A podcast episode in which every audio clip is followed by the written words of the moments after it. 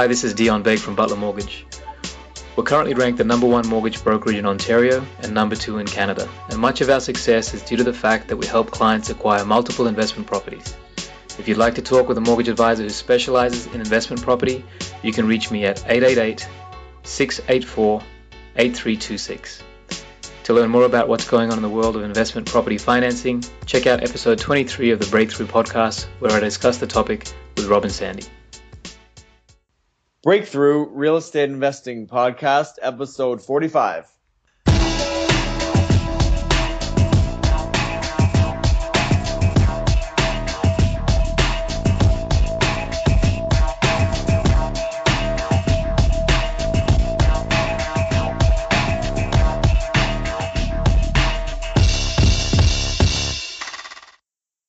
Hello, and welcome to the Breakthrough Real Estate Investing Podcast. We put this show together to inspire you and help you break through to the life that you want to live through the power of real estate investing.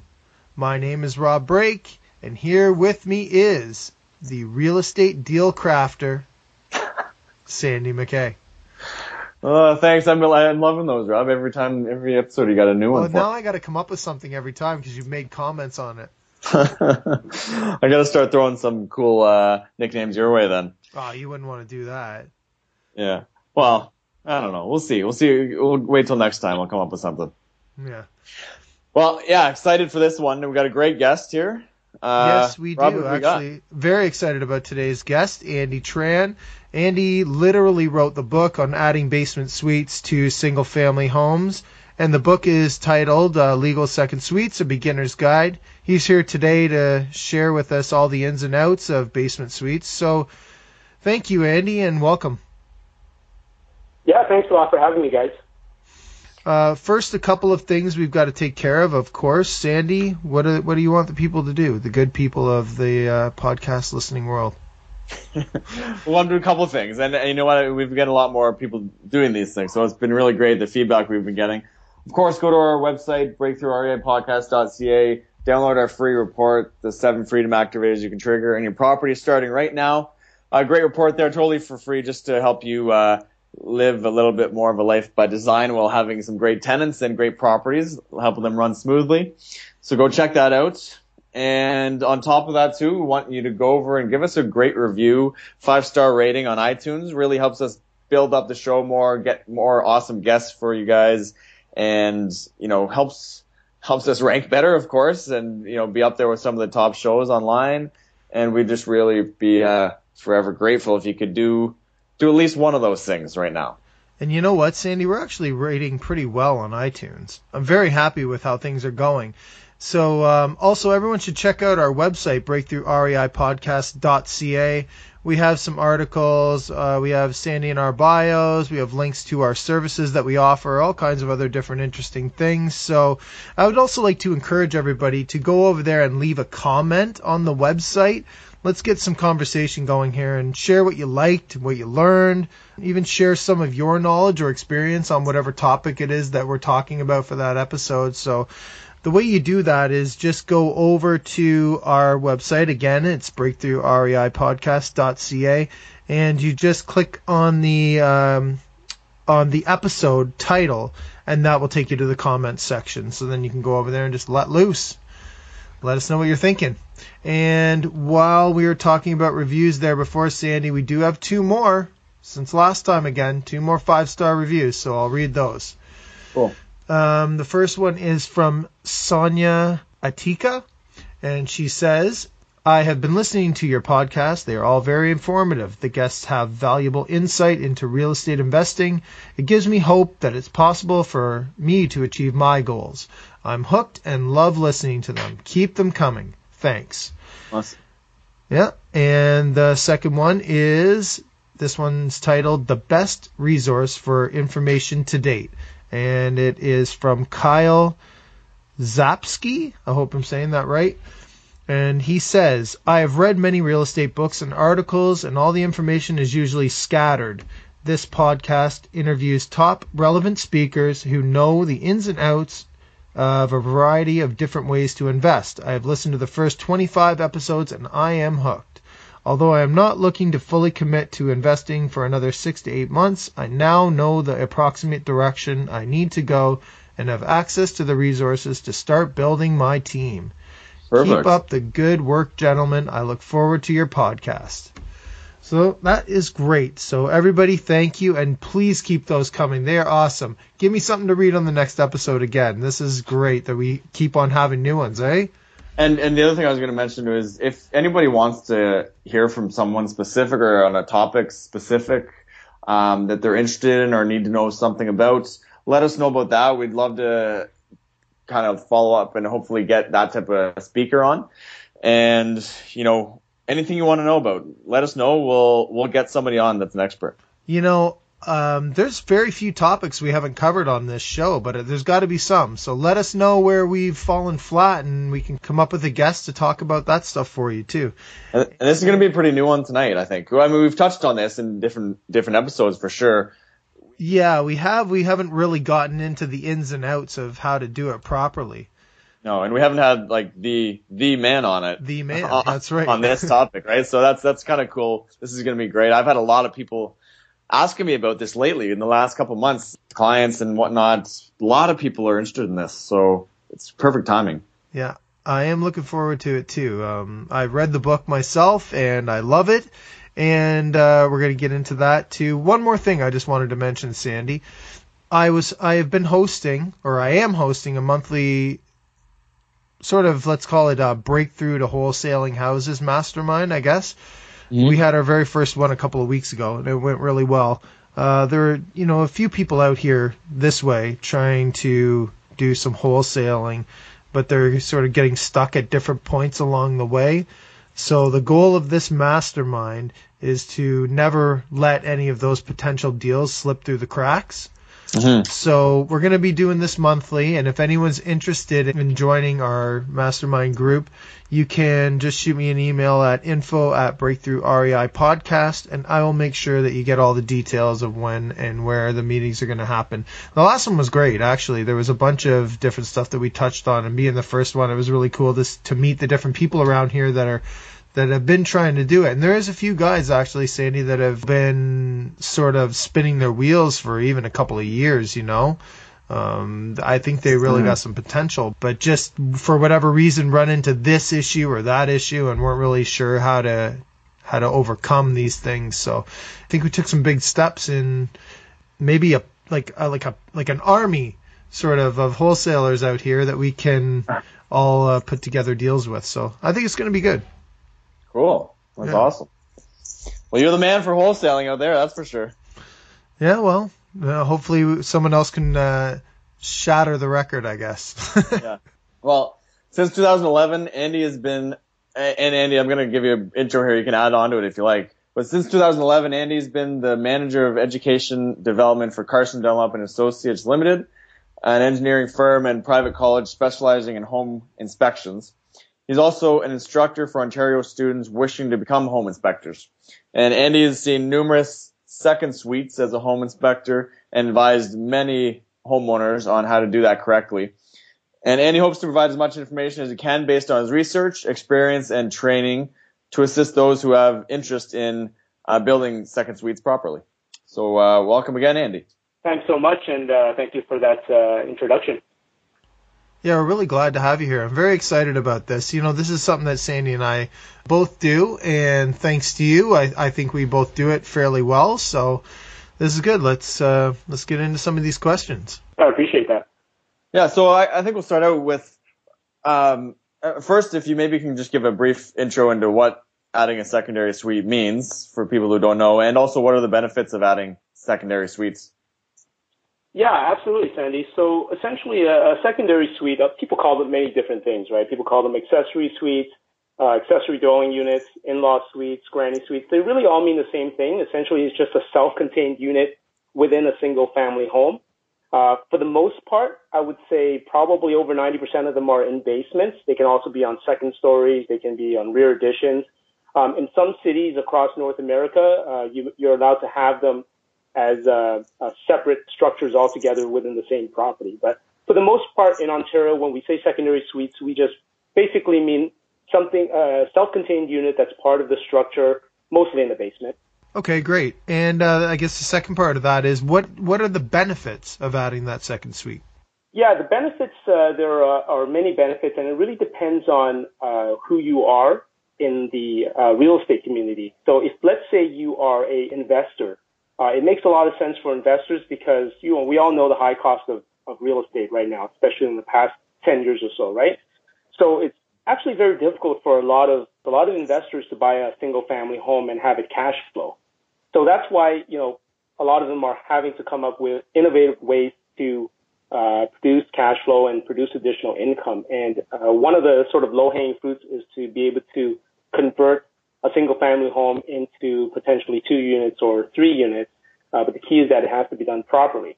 Uh, now, from a homeowner's perspective, it's more about affordability, right? It's it's tough for a lot of folks to en- to enter the single-family home market, and having a rental income from a secondary suite will really allow them to, you know, get a bigger mortgage and have the extra income to pay for that mortgage and things like utilities and property taxes, etc.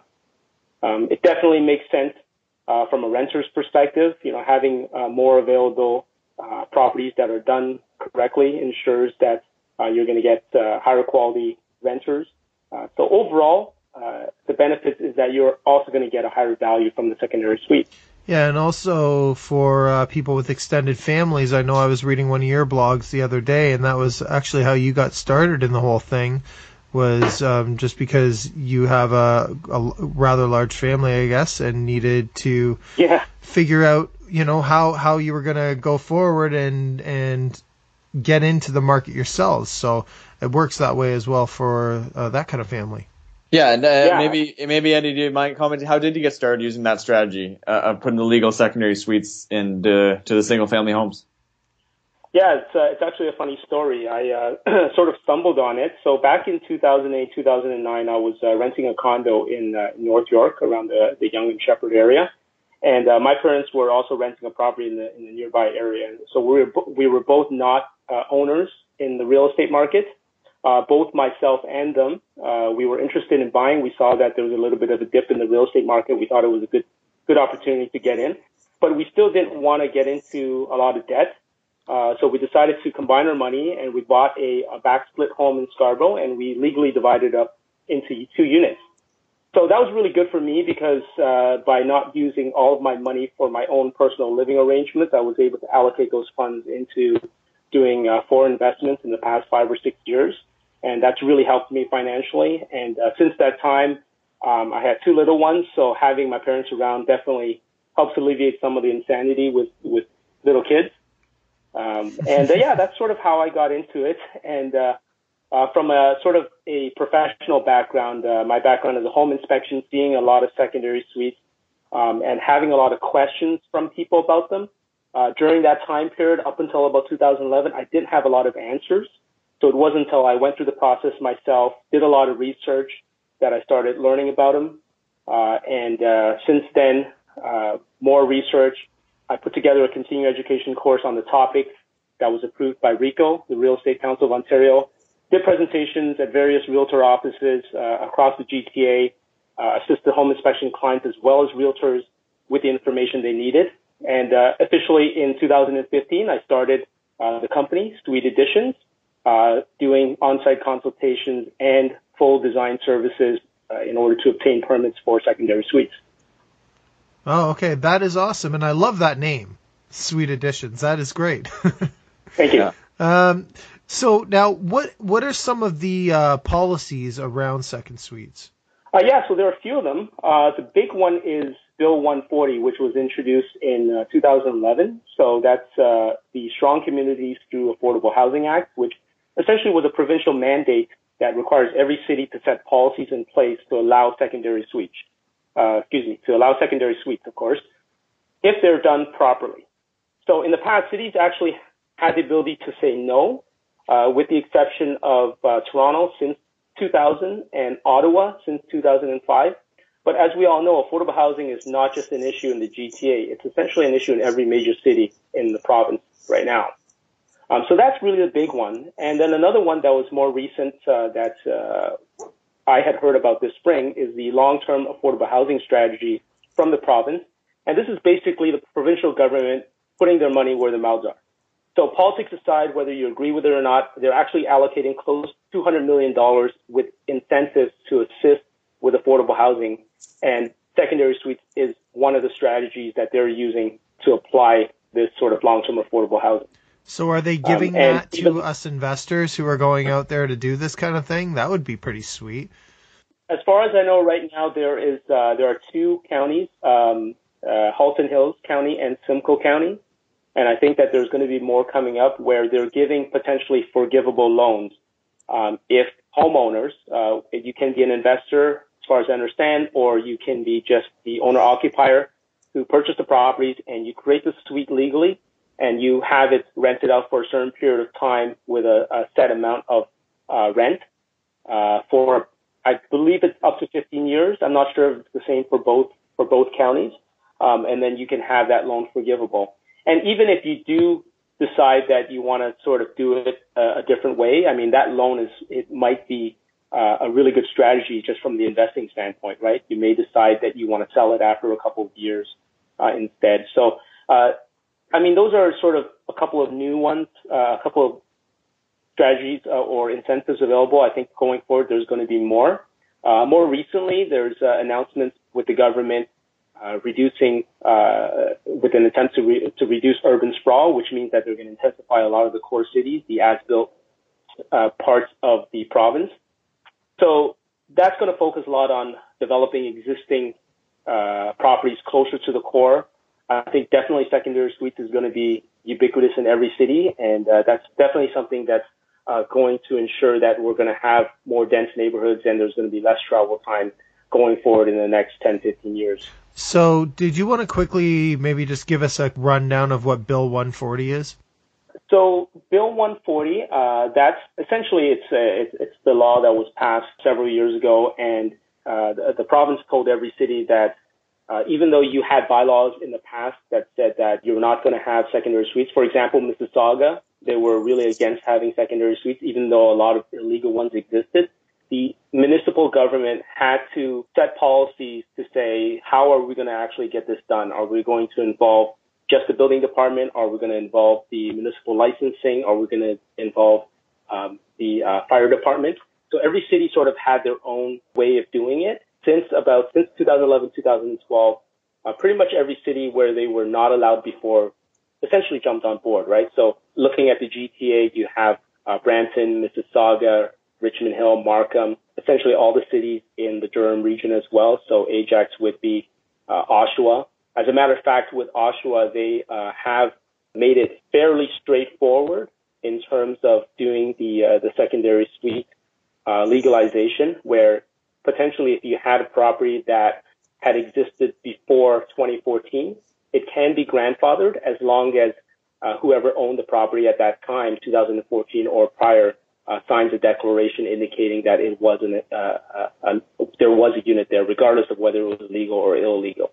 Um, in the for other cities, that um, that strategy to have it as a legal non-conforming or quote unquote grandfathering in of the unit, have existed before 1995. So Oshawa themselves actually had made it easier for a lot of investors and homeowners who want to be able to convert their units. Yeah, and that is very interesting. I'd like to hear uh, ones that have made it a little bit harder as well, because I'm sure there's some of those. But uh, in the case of Oshawa, a little caveat to what you said there: it actually doesn't even have to be the seller who signs the declaration. It could be anyone with experience in that dwelling who can sign the declaration. So it even opens it up even more than that. Yeah, I've heard that even neighbors can, uh, if they have information or knowledge that it was a rental unit at some point, they can actually sign the declaration as well. Yeah, that's right. So now, is there a couple of municipalities that sort of said, okay, well, we're we're being mandated to to set policies, but uh, we don't like it, like Mississauga, you were saying. So have they sort of made it more difficult for this to happen, or are they saying, okay, well, let's just, you know, it makes sense, let's go forward with it?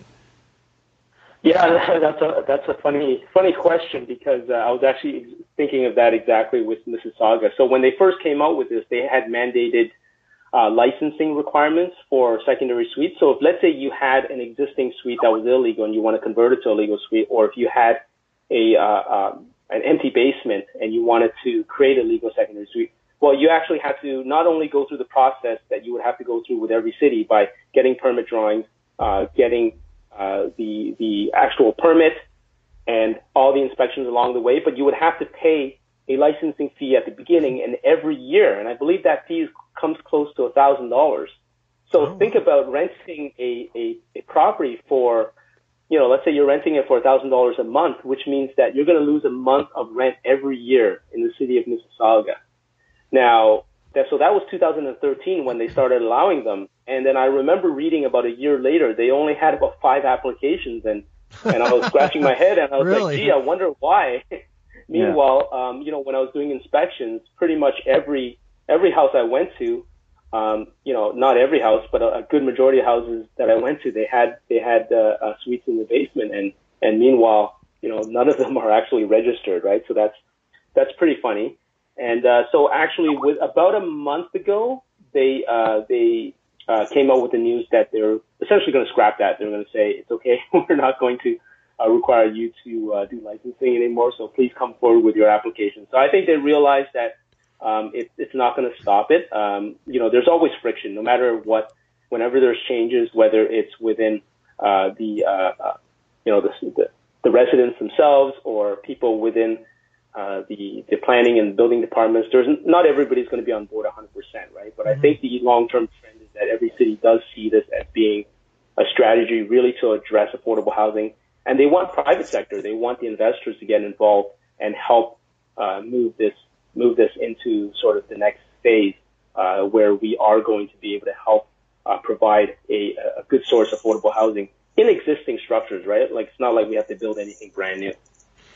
Yeah, and um, I think the whole idea of the declaration out here is to encourage people who are operating illegal second suites to get them up to standard and re- like come out of the woodwork and don't be afraid and then do what it takes to get it up to snuff and register the register the uh, unit as legal and go through the fire code requirements and all that kind of thing so that everyone can be safe right that's really the exactly. main thing and uh, now, quick question, maybe a little bit off topic, but with that um, licensing zone that they had in Mississauga, did were they on a demerit point system as well? Because I know a lot of them do that. Like if you have the licensing system, they seem to add a demerit point system, almost like a light, like well, almost like a driver's license. So if you have the wrong renters in there and they cause a commotion, they can basically cause you your license. Yeah, that's a very good question. I uh, personally have not had any experience uh, doing uh, any sort of uh, conversions in Mississauga, so I'm not, I, I don't have that information. I've only done a couple of consultations based on what's required of, of the bylaws and the building codes, but I wasn't 100% familiar with their with their fees and, and how they did that. I gotcha. Okay. So now we touched on, uh, I guess, a little bit of why it's important that they're legal, but maybe we should maybe we should talk about that a bit more. What like why is it important that these basement apartments are legal? I would say that uh, the first thing would be, as we mentioned, you want to be in good standing with the city, right? You don't want to be doing any construction work, and that goes with anything. It's not just with a basement apartment, right? You're not going to be putting an addition or uh, doing anything major in your house without getting a permit first. So you want to be in good standing with your uh, with the municipality where you have the secondary suite. Uh, also, you want to be good in, uh, in good standing with your insurance company. They want to know that the house that they're insuring has been built properly and anything that was done subsequent to it has been done correctly as well. And as well as the lender. So essentially the bank. They want to know that the property that they are providing the mortgage for is also in good condition. So essentially you want to be in good standing with the city, insurance company, and lender. The big thing is you want to avoid neighbor complaints and potentially being shut down by the city. So if you have a tenant who, uh, you know, might make a little bit of noise or, you know, they might be walking on the lawn of a neighbor, all the neighbor does is they simply contact the city and say, hey, my neighbor, I think they're renting their basement downstairs. I don't think the suite is legal. Can you go and check it out? So the city comes by and puts a notice on the door and says, we have to schedule an inspection, right? So that's really I would say is the biggest risk. And when that happens, they'll tell you, uh, you know, you you have to either shut down the unit. They'll give you a time frame, and if you don't do it, they might institute a fine. And, you know, that's when it gets messy, especially when you have a tenant, right? You know, it's not that easy to evict a tenant. So, you know, that's going to be a problem. As a matter of fact, I have several clients who have contacted me because of neighbor complaints. Um, more importantly, though, is to ensure that the uh, secondary suite is well built and it's safe for occupants, right? So I talk about the biggest risk being neighbor complaints, but the real big risk is safety for occupants, right? We've all Of heard course, the horror yeah. stories of students being trapped uh, in the house where you know it's been partitioned off, uh, and uh, you know a lot of times it is scary. You know when I do home inspections and I see these places where you know I know that there's five or six or eight students in there, and you know a lot of these students they're they're foreigners too. They don't know the rules coming in from another country, right? So it's it's incumbent on us as investors and um, as people who do have knowledge of the system to uh, in, uh, to apply the rules uh, correctly. And if we apply that strategy in the long term, you know, we're going to profit from it, right? And ultimately, you're going to get a higher value when you sell. You're not hiding behind any ambiguous language on the MLS listing. You can fully disclose that everything's been done properly. You can provide the paperwork and the permits so that the next person buying it, um, you know, they can feel confident that they purchased something that has been done properly. hmm Now, Andy, is it possible then to be up to code, et cetera, all that, like fire code and all that type of thing, and just not be legal with the city? That's a very good question, Sandy. That's uh, something that I do see a lot in uh, listings where the, the seller had indicated that uh, everything is legal, but it hasn't been registered with the city. And unfortunately, if it's not registered with the city, it's not considered legal, even if it's done according to the building code. The reason is because there was no inspections during the construction of that unit. Now, if you are to do any sort of construction work that requires permits, whether it's electrical, plumbing, mechanical, or the building itself, uh, there are inspections in several different stages, right? So for secondary suites, you would have them come in, do the inspection before any work's done, and then the framing happens. They can see the insulation, they can see the wiring, they can see the plumbing underneath, and then comes the drywall, and then comes the occupancy. So there's different different stages of inspection, usually three or four different stages of inspection. Now, if somebody just built it and there was no inspections, there's no sort of verification that everything's been done properly, right? So even if it's done 100%, it's not considered quote unquote legal because it hasn't been recognized by the city as such. And once again, if it is going to be a problem with a neighbor complaint, it's going to be the same thing. Or the city is going to ask you, do you have, um, is this licensed with the city? Do you have permits for this, this work that you've done recently?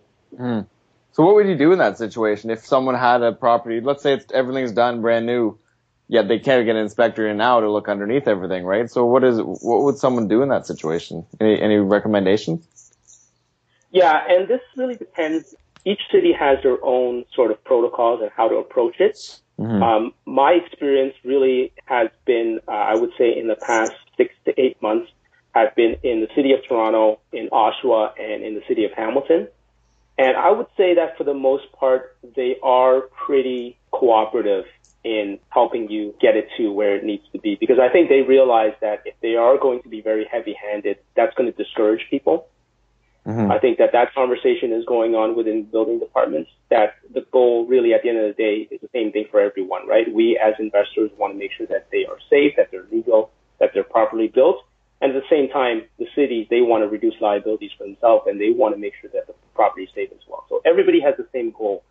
So in those situations, a lot of cases they will have a look at the property and see if, for example, you know, there might be certain areas, you know, in the furnace room where they can see behind the walls, uh, what the insulation level is like. Sometimes they might pull out an outlet cover and they might see a little bit of insulation. And sometimes, you know, they, they will say, you know, you need to cut a hole here and I want to see like in a random spot, right?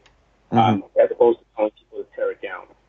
So it really depends. I've heard of other cities where, because of liability in the past, they don't allow any sort of uh, existing construction if it has if there hasn't been a permit that's been done, and uh, they've had to uh, have their unit removed.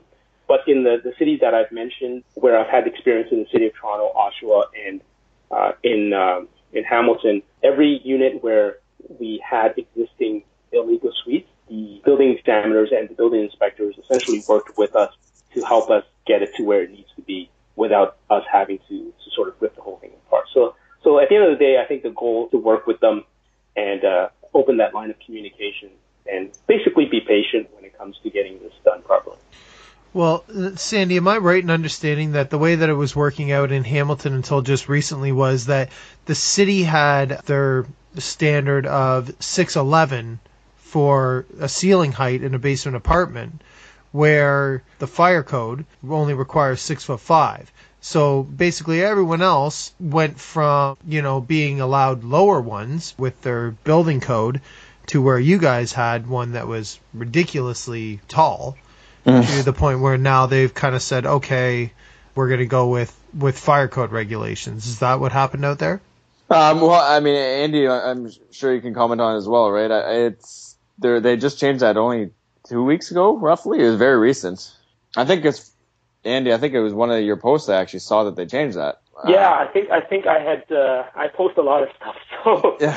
um, I, uh, I, I yeah I believe it was something that I have. Uh, um, it was based on some communication that I've been having back and forth with uh, uh, some examiners in the city of Hamilton, and uh, essentially um, it, it. I think I'm pretty sure it's not official. It's not in any documentation. So this is really just um, sort of off the record with me discussing with them.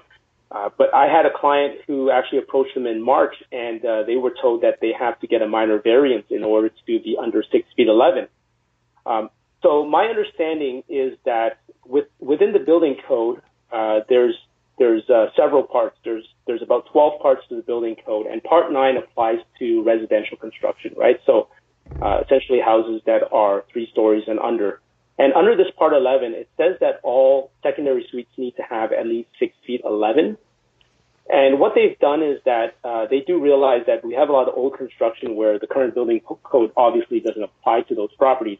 They've allowed what's called a Part 11 renovation. And Part 11 renovations is a compliance alternative for houses that are five years or older. So within Hamilton, they had a bylaw that uh, everybody needs to follow for secondary suites. It's section 19. And they've specifically said that in Hamilton, it needs to be six feet 11. So again, my understanding is that they've recently accepted the fact that uh, they will go by what's in the building code, part 11, as with most cities in the rest of Ontario. So uh, this is something that I've communicated with them by email back and forth, and I've tried to make sure it's clear before I advise people. But I, I would say that you know if this is true, I you know I don't want to because there's no official documentations. I don't want to be the one to say that you know go ahead and go out there and buy Right. with 65 inches and you're going to be good, right? So there's a little bit of liability there on my part, but this is just through email communication uh, that they've said that they've accepted six feet five inches as the minimum height. And uh, if that's true, you know that does open up a lot of available properties uh, in Hamilton, especially a lot of the older sort of wartime bungalows. Yeah, that's huge, huge, because that was always something holding a lot of things back here. I was going to say, obviously, just make sure that that is the case. You know, ask for some documentation yourself, do your due diligence. But uh, man, that is awesome. It sounds like a game changer, Sandy. So Mm. it's going to be uh, interesting going forward for sure. Yeah. Yeah, I would just recommend that people, when they're looking at the properties with the realtors, you know, look at all those things that I've, I've discussed. You know, when it comes to the area and when it comes to the building height, just give them a call. I've had nothing but uh, good experiences con- contacting uh, the cities, uh, every city. They're usually uh, very cordial and polite, and as long as you're polite, you know, there's, they're not going to have any issues helping you. Email is also good because then you have sort of some sort of a written record as well, right? So Right. I, I do recommend people uh, don't be afraid to contact the city to get more information. All right, and you, you do offer consultation, design plus permits, and, and coaching on this uh, renovation coaching for secondary suite additions. And you mentioned that. Can you tell us a bit more about how that service works? I'm sure people would be really interested in, in perhaps getting some help from you. Yeah, absolutely. Thank you very much for bringing that up. And uh, yes, I do on-site consultations, and I assess various aspects, uh, various aspects that would make an ideal secondary suite. So first, I focus on all the requirements, so all the local bylaws, like all the parking requirements, the size requirements of the units, um, you know, the yardage and uh, setback distances that are required. And of course, I also focus on the code requirements, right? So the building code, fire code, electrical code that uh, that we have discussed. Uh, the second thing I focus on uh, that I really think is the, the, the real value of uh, my consultation is optimizing the function of the space. So what's the ideal layout to make both units uh, the most comfortable for both occupants, right? Ideal layout in terms of where the living room is, where the, the dining room, where the bedrooms are located. Uh, and we also look, focus on positioning of things to optimize other things such as uh, plumbing and mechanical systems. And that really helps to save costs during construction and also down the road. We focus on energy efficiency as well. Um, so, you know, we uh, really focus on meeting the requirements while ensuring the property is legal, healthy, comfortable, and most importantly, it's safe and in a cost-effective way. We also do design and permit services as well. So we have licensed designers on our team to draft the drawings that can then be submitted to the city for building permits. And as part of my design services, I also provide renovation coaching throughout the entire process. Now, that sounds awesome. I actually know a couple people out here that are working with you, and uh, I've seen some of the results. It's pretty, pretty cool to watch them uh, go through the process as well. So that's great. Okay, thanks. Mm-hmm. The website's suiteadditions.com, right? That's where they can find out more info on that? Uh, yeah, so it's uh, suiteadditions.com. That's spelled S-U-I-T-E additions.com. That's, uh, yeah, that's my, my website. I provide a lot of information there on my blog as, as well. So, oh, and that's uh, also where they can get the book, right? Yeah, yeah. So uh, just essentially opt in, and then they can get that guide, and it's really sort of a, a starter guide to uh, a lot of things that we had discussed here today. Basically, the starting point to exploring the options of, of getting a secondary suite, whether it's going to be an existing suite conversion or whether it's building a brand new. Awesome. So I've got a few more questions here for you too that we wanted to get in. What what are some really important things people should be aware of before purchasing a home to add that add a suite into it? Uh, yeah, so there's a, there's a lot of things. When I have clients contacting me, I usually tell them, you know, before they put an offer on the property, just make sure there's a there's a handful of things that uh, are very important. The first one is zoning. Even though every city is required to have them, there are specific zones that still don't allow them for whatever reason. There may be some a particular neighborhood where uh, functionally it doesn't work because of the sewer system, or there may be uh, certain areas just uh, based on the residents that they're not allowed yet. So, you know, always contact the city and let them know the address, if not the major intersection of where you're about to purchase property, and just make sure that you can actually do the secondary suite there first. Okay, uh, that's the most important thing. And I, I would say the second thing is is, is height, uh, because you know if you don't have the height, you can always dig down, but obviously that's going to be expensive, right? It's going to be in the five figures and potentially that could compromise a structure if it's not done properly. So I would say ceiling height would be the next big thing. Uh, parking spot is also very important. Most cities require that uh, you have to have side-by-side parking uh, uh for both occupants of the two units, and some cities allow tandem. Uh, yeah, excuse me. Some cities allow tandem, while most cities allow side-by-side. So again, you have to find out what's required in your area. Um, you want to have a good distance with your neighbors. I mean, this is obvious. I mean, that's a good idea to have more more distance with your neighbors. But it's also required from the standpoint of the potential spreading of fire from one unit to another. When you're putting in a secondary suite, it's essentially uh, a new um, uh, functional space, right? So it goes by today's building code. So the more distance you have, the better it is in terms of window opening.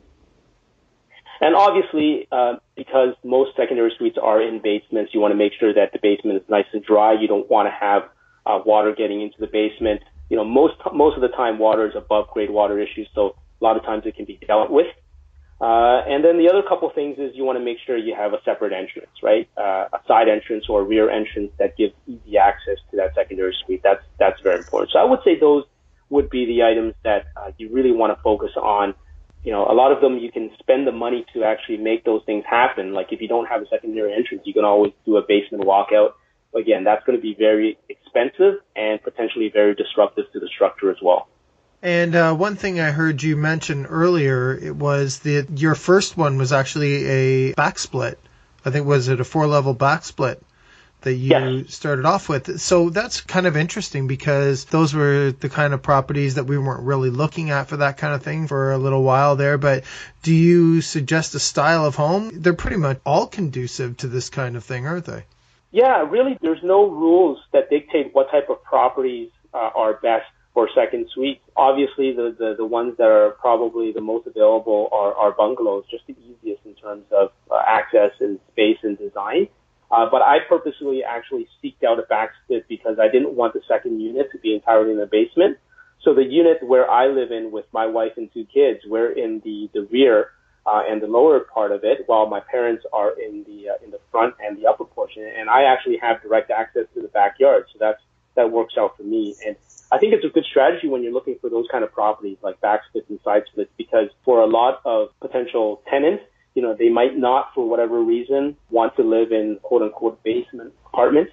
So you have a part of it or half of it that's above grade, that's ideal as well. I know that uh, there are investors out there that are implementing the, the vertical split strategy as well, where Yeah. uh, you know they're doing part of the main floor as as common floor area. So uh, there's you know there's no specific requirement. You can do it on the second floor. You can do rear additions, as I mentioned earlier.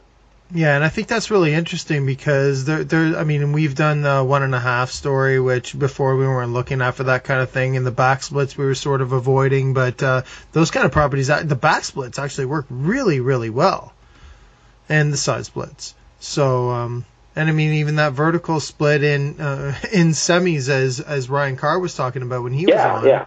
Doing a lot of good things in these places. So it's pretty exciting. I'm glad to hear you uh, explain that a bit. So Actually, Andy, one, one more thing on those. The the things like parking and that are, are these black and white rules, or, or is there any gray area with these? Can you get variances for anything like that, or, or are they pretty cut and dry rules? Um, I like to say that the building code rules are sort of like those are the rules and those are non-bendable. But uh, the uh, the sort of a lot of the bylaws, you know, I like to say that they're playground rules. You can you can bend them a little bit, but it does depend on uh, variance, of course, right? And um, a lot of times it's not difficult to get the variance. You know, it adds time to the project.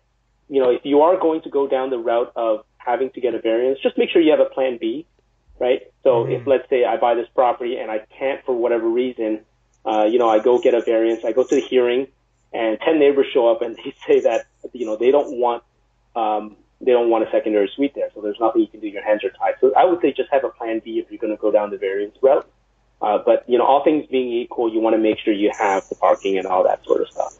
Yeah, what's your recommendation, Sandy? Because honestly, for me, like I would, there, there's plenty of properties out there. I mean, I'm not gonna, I'm not gonna advise myself, uh, especially, or, or my clients, to uh, purchase something where the variance is necessary because that's just too much of a gamble. I think. Yeah, it's uh, it's a parking one's one I see pretty regularly, where kind of everything else is a check mark, and you're kind of just debating is it worthwhile going after something like this over and maybe getting parking. I don't know. I, we've had a lot of trouble here with basements, anyways, so it's always been kind of you know you're not legalizing this because it's been too hard Mhm. um, because the height requirements, and it's just it's just been really challenging in Hamilton specifically. Uh, now with some rules changing, I mean, uh, we're going to see a lot more of that. That's why I was curious because I do see a lot of them that have the potential, yet they're missing the parking, especially in a you know as we're closer to downtown where parking's at a pre- parking's at a premium. And I guess it really all depends on what the city requires as far as that goes. Because I mean, as uh, uh, even though it's not ideal, if you can legalize a second suite with uh, tandem parking, then you're going to do it, right? Uh, that's my opinion, anyways. If I can do it, Yeah. I will. It's not ideal, but you know, Oh, yeah, if they're going to let me. Why Yeah. not? Well, I mean, yeah, I mean, it makes sense, right? I- I- especially if that property is in an area where uh, there's a, a good public transit. You know, that's the argument that you can make if you have to go to a hearing with the with the C of A, with the Committee of Adjustments, is that um, yeah, I only have one parking spot, or maybe there's no parking spot. There isn't even a parking spot for the for the original homeowner uh, because it's in a downtown location and it's a Victorian home and it's all street parking anyways.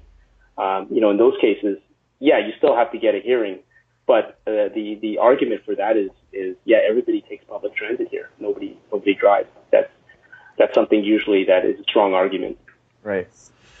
So, Andy, uh, do you have any tips on how to identify things that can be changed in a house to bring up the value? I know you started as as an inspector, and I know you saw a lot of different things there. So, because the second suite adds a lot of value in it, on its own, but are there any other things that maybe people can look at as far as um, in the specific units themselves that they can change to bring up the value as well? Uh, yeah, absolutely. Great question, Rob. And, uh, you know, when I was doing inspection, I was focused mostly in the Toronto market, specifically sort of the East End, sort of beaches, Danforth area. Mhm. And I noticed what a lot of people were doing is they were changing the, uh, the function of the, of the house in terms of, really adding value in terms of rooms and bathrooms and things like that. I mean, as investors, we focus a lot on things like cash flow, market appreciation, uh, mortgage pay down uh, to really help us in the long term. But I would suggest people really should focus on um, changing the function of properties to really help move the needle in a short period of time. So if you look at things like a lot of uh, attics are really high, you can get a look in the attic and see structurally that you got the height there that is not sort of like a, an attic where the structural members are sagging and things like that. Having a master ensuite, for example, uh, is something that can really add value. You know, a lot of people in the Toronto area, they'll figure out a way to put a powder room. You know, not force it, but if they can put a, a, a nice powder room on the main floor or put a uh, an ensuite bathroom on the second floor, you know, to change a property from a two bedroom to uh, two bedroom, one bathroom to something that is like three bedrooms and two bathrooms, uh, with you know, with it done in a in a in a tasteful way, I noticed that that is a strategy that I think a lot of investors employ to really forced appreciation of the property in a short period of time. Or homeowners too, because I have a five-year-old, or actually a six-year-old. He just turned six, and a four-year-old, and let me tell you, I I'd really like to have my own bathroom. That would be fantastic. Okay, and is there anything else? Yeah, I mean that those those are sort of uh, things that I think any investor or homeowner can uh, think about doing right away. But you know, looking at houses, you want to be able to think of what type of upside potential there is, right? We you know we talk a lot obviously about secondary suites, but you know, is there a possibility to put on a second story addition that can you know in the future maybe be another suite or it can at least be additional space for the homeowner? So. I mean, single family homes, I believe, are, my belief is really the best source of, of investing because it's something that you can really add value to on different things because you have that property, right? There's not that much you can do with condos and stacked townhouses. They're really, those are really finished products that the developer has already made money on. So mm-hmm. as a sort of smaller investor, I think getting started, if you can muster up enough, you know, capital to get involved in a, in a single family home, there's a lot that you can do with it that can really drive the value and help you build up that capital base so that you can keep doing it again and again. Well, you know what? Thanks, Andy, and you've shared a ton of uh, information. This has been fantastic. Thank you again for coming on. And how can people get in touch with you? Obviously, I know a lot of them are going to want to. Where can they reach out? Yeah, I think the easiest way is to uh, they can just go to my website, so suiteadditions.com. Again, that's spelled S-U-I-T-E additions.com, or they can simply email me at info at suiteadditions.com, and I will try my best to uh, reply uh, right away. And you all know the deal. If you didn't catch that there, you don't have to worry about it. It's going to be in the show notes. Just go to this episode, click on the uh, little information button, and you will find all of Andy's information in there. So thanks again, everybody, for listening. And Sandy, how do people get in touch with you? Yeah, they can get in touch with me through best way still is just through the cell number, text or call. And I'm okay giving that out here. It's 416-567-3866. Just don't abuse it. don't don't ask if your refrigerator is running. yeah, yeah. Don't ask silly questions like that. But if you're seriously interested in chatting some more and want some help with anything, just feel free to reach out. I'm happy to help. You know what? Now that you've given that out, I may do. I may start doing that myself. I'm just gonna like start calling you and hanging up or whatever. I trust uh, our, our listeners are really good, respectful people, right? So that's as long as we can uh, maintain uh, some, you know, respect with that, then I'm give that out. Uh, I'm sure they will. And uh, the number you can reach me at is 289-927-0464. Or you know what? You can reach Sandy and I both at uh, info at breakthroughreipodcast.ca. Yeah. Uh, Andy, thanks again, man. I can't tell you how uh, awesome this has been. So you've just, you know, cracked it all open and shared everything with us. So thank you. Thanks so much, Rob and Sandy. I really appreciate it. Okay. Have a good night, everybody.